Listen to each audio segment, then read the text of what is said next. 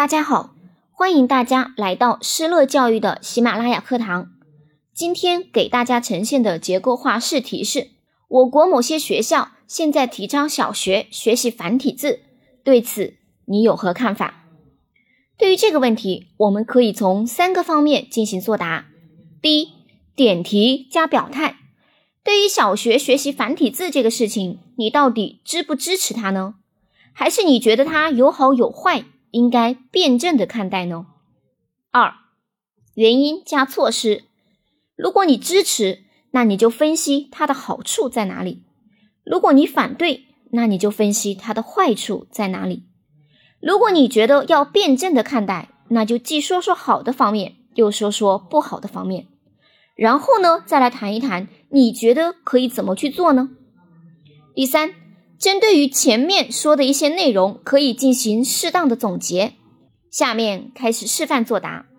现在学校推行学习繁体字，是对中华传统文明的传承和发扬，但对此现象，我认为应该辩证的来看待。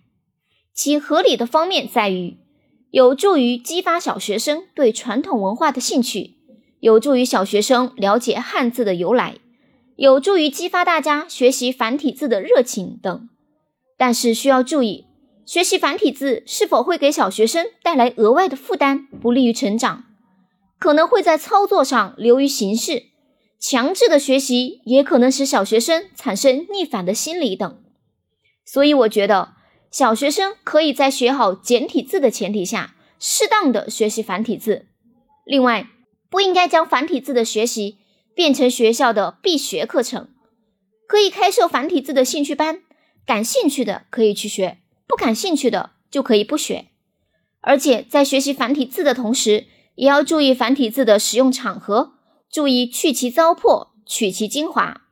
总之，学习繁体字出发点是好的，但在实施时应该结合具体情况，采用引导的方式来激发小学生对传统文化的学习热情，使我们的传统文化更好地得到传承。